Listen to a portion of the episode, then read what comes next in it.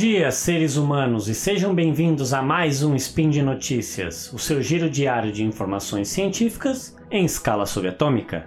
Meu nome é Marcel Vitorino, ainda em busca da ideia de 10 milhões de dólares. E hoje, hoje, minha gente, em clima de festa, dia 28 Nixian do calendário Decatrian e dia 31 de dezembro do calendário Gregoriano, aquele que foi inventado para renovarmos nossas esperanças a cada 365 dias. Eu quero lembrar a todos que é dia de fazer as listas de resoluções para o ano que está por vir. Mas antes vamos abrir uma gelada. E no programa de hoje, os bloqueios mentais da criatividade. Roda a vinheta! Speed Notícias.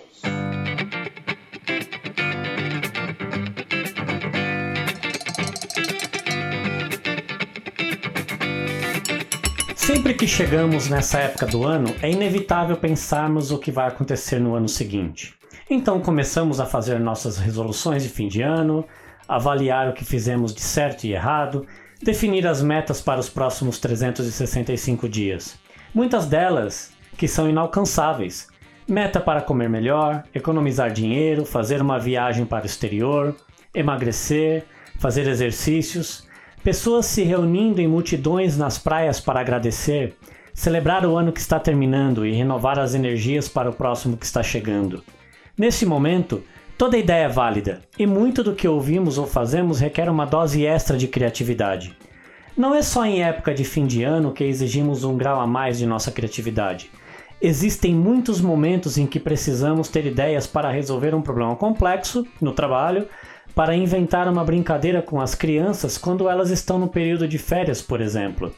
Ou simplesmente para escrever um bilhetinho para aquela ou aquele paquera que estamos afim. Acabei de denunciar minha idade aqui, hein? E você pode estar se perguntando ou afirmando para você mesmo que ser criativo é para poucos ou para aquelas pessoas que já nascem com essa predisposição. Mas é aí que você se engana, e se engana muito mesmo. Segundo dados do Banco Mundial, os seres humanos chegam na fase escolar com 98% de potencial criativo, e no final dos 16 anos de estudo, já contando com a fase da graduação, ficamos com apenas 2% desse potencial. Mas por que isso acontece? Existem muitos fatores que afetam a nossa capacidade criativa. Mas antes de falarmos sobre eles, quero que vocês se lembrem de quando eram crianças e brincavam com tudo que aparecia na mão. Uma vassoura virava uma guitarra ou um cavalinho de pau. Uma caixa grande de papelão virava uma casinha ou um carro movido à imaginação. Bonecos eram responsáveis pelas peças de teatro, novelas e histórias de amor mais interessantes já vividas. Conseguiram lembrar dessas ou de outras situações parecidas? Agora vamos voltar à nossa realidade. Quantas vezes exercitamos a nossa mente para esse processo criativo que as crianças possuem? Na maior parte do tempo, nós, adultos, estamos no modo automático e não damos muita importância para esses detalhes. Acordar cedo, tomar banho, se vestir, escovar os dentes, tomar café da manhã, pegar trânsito, trabalhar, pagar contas, cuidar da esposa ou do marido, cuidar dos filhos, comer, se exercitar, estudar. Tudo isso acaba virando uma rotina sem fim e entramos num looping infinito. Sair dessa rotina não é tão simples e existem muitos estudos a respeito do assunto. O autor Roger Van Oyck, em seu maravilhoso livro de nome Um Toque na Cuca, aborda esse assunto e cita os 10 principais bloqueios do nosso processo criativo. Já que final de ano é momento de criar listas de coisas para fazer, aqui vão eles. Número 1. Um, a resposta certa. Vivemos em uma era em que temos que ter sempre a resposta certa para os problemas e as questões do dia a dia. Na escola somos fuzilados com testes, provas e perguntas em público.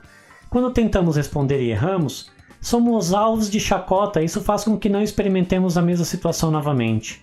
Isso se perdura ao longo da nossa vida e carregamos o mesmo comportamento no trabalho, em nossa vida pessoal, amorosa, etc. Número 2. Isso não tem lógica. Já participou daquelas famosas reuniões de brainstorming? Hoje em dia se fala bastante em momento de ideação.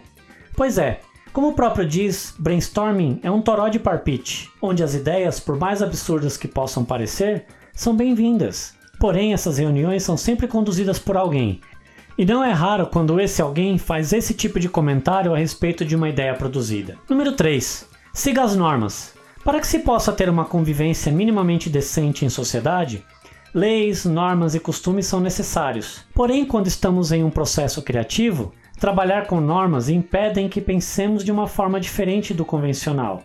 É como se alguém nos pedisse para criar um novo produto e já passasse todas as especificações desse produto, reduzindo nosso campo de criação. Número 4. Seja prático.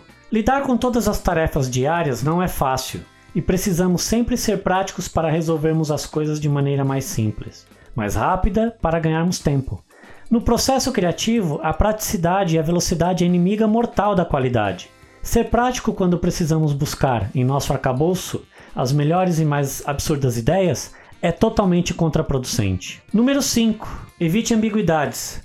Você já passou por alguma situação onde precisava decidir fazer algo importante?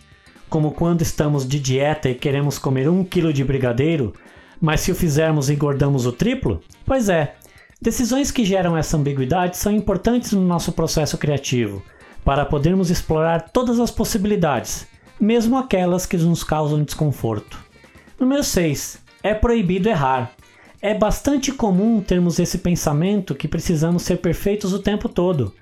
Em alguns países, como nos Estados Unidos, é bastante comum a cultura do fail fast. Ou seja, quanto mais rápido você errar, mais rápido você saberá o que não deve mais fazer. Então errar é algo incentivado. Não é à toa que o Vale do Silício fica por lá. Número 7. Brincar é falta de seriedade. Vocês se lembram do que eu havia comentado anteriormente sobre as brincadeiras de quando éramos crianças? Pois é, somos o tempo todo estimulados a serem sérios, porém é na brincadeira que a nossa imaginação viaja e temos as melhores ideias. Número 8. Isso não é da minha área. Em uma empresa que eu trabalhei, eu estava diretamente ligado ao processo de inovação por lá. Muitas vezes reuníamos grupos de pessoas para discutirmos novidades que poderíamos implementar para melhorar um produto ou entregar um melhor serviço para os consumidores. Era bastante comum ouvirmos essa frase, demonstrando que as pessoas estão bastante acostumadas a não se envolverem em assuntos que não fazem parte do seu dia a dia, limitando muito suas possibilidades. Número 9. Não seja bobo. Muitas vezes estamos em um ambiente de trabalho ou de estudos e existem pessoas que gostam de deixar o clima mais leve, fazendo brincadeiras com todo o grupo. Essas pessoas, como eu, por exemplo, sofrem bastante com críticas desse tipo. Em ambientes onde o processo criativo tem que ser estimulado, ser bobo é um excelente ingrediente potencializador. Número 10. Eu não sou criativo. Ah, meus amigos, essa é a frase que eu escuto sempre que vou falar sobre criatividade e inovação. Porém, somos desestimulados o tempo todo, e quando nos exigem momentos de criatividade, nossa reação natural é pensar que não somos criativos. Ter uma mente criativa e gerar ideias que são úteis para nosso dia a dia, seja no trabalho, na escola, na faculdade, com a família, requer treinamento. Parece loucura, mas é isso mesmo. Para sermos bons jogadores de futebol ou qualquer outro esporte, precisamos de treinamento. Para ganharmos massa muscular e não ficarmos com os músculos atrofiados, precisamos fazer exercícios. Quando estamos estudando matemática ou física, para fixarmos os conceitos, é necessário praticar. Quanto maior a prática, melhor conseguimos executar as nossas atividades. Com a criatividade não é diferente. Se você passa a maior parte do tempo de sua vida exercitando esses bloqueios do processo criativo, você não será capaz de ter uma ideia quando isso for exigido de você. Já que estamos falando de treinamento, vou dar mais uma listinha aqui. Mas essa é uma lista com três dicas que são simples, porém valiosíssimas para manter seu cérebro criativo e treinado. Número 1. Um, faça um caminho diferente todos os dias para o seu trabalho, faculdade ou qualquer outro lugar que você vai frequentemente. Essa prática de mudar o caminho faz com que o cérebro tenha diferentes estímulos e também que saia da rotina. A cada dia, novas paisagens, novos caminhos, novas pessoas, novas sensações isso mantém um fluxo virtuoso de novidades, fazendo com que se acostume com o novo. Número 2. Brinque com crianças. Se tiver filhos, sobrinhos, irmãos mais novos, primos, etc., sempre que possível, se permita brincar como se fosse uma criança. Isso faz com que a imaginação seja estimulada e as ideias começam a surgir naturalmente.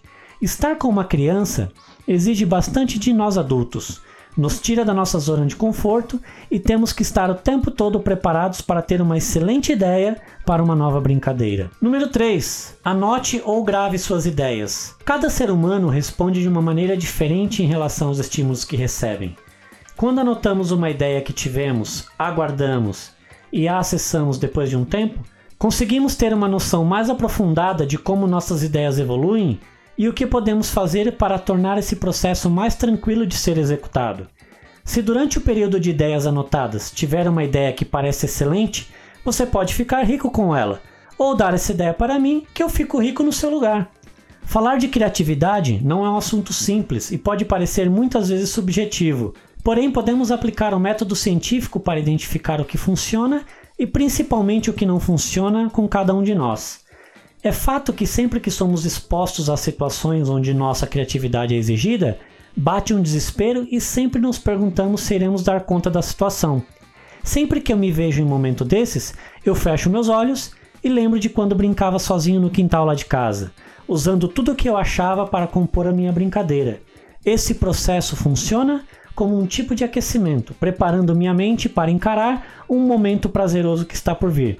E você, meus amigos, já exercitou sua criatividade hoje? Está preparado para que em 2019 sua criatividade aflore? É isso aí, meus amigos, por esse ano é só. Quero lembrar que os links comentados neste episódio estão no post. Deixe lá o seu comentário, elogio, crítica, declaração de amor, afago ou talvez uma ideia para eu ficar milionário. Lembra ainda que este episódio só é possível acontecer por conta do seu apoio no patronato do SciCast, tanto no Patreon quanto no Padrim e também no PicPay. Desejo a todos um excelente Réveillon. Curtam a família, brinquem bastante e comam ainda mais. E se forem beber, não dirijam e aproveitem para me chamar para tomar uma junto. Um grande abraço, um brinde e até ano que vem!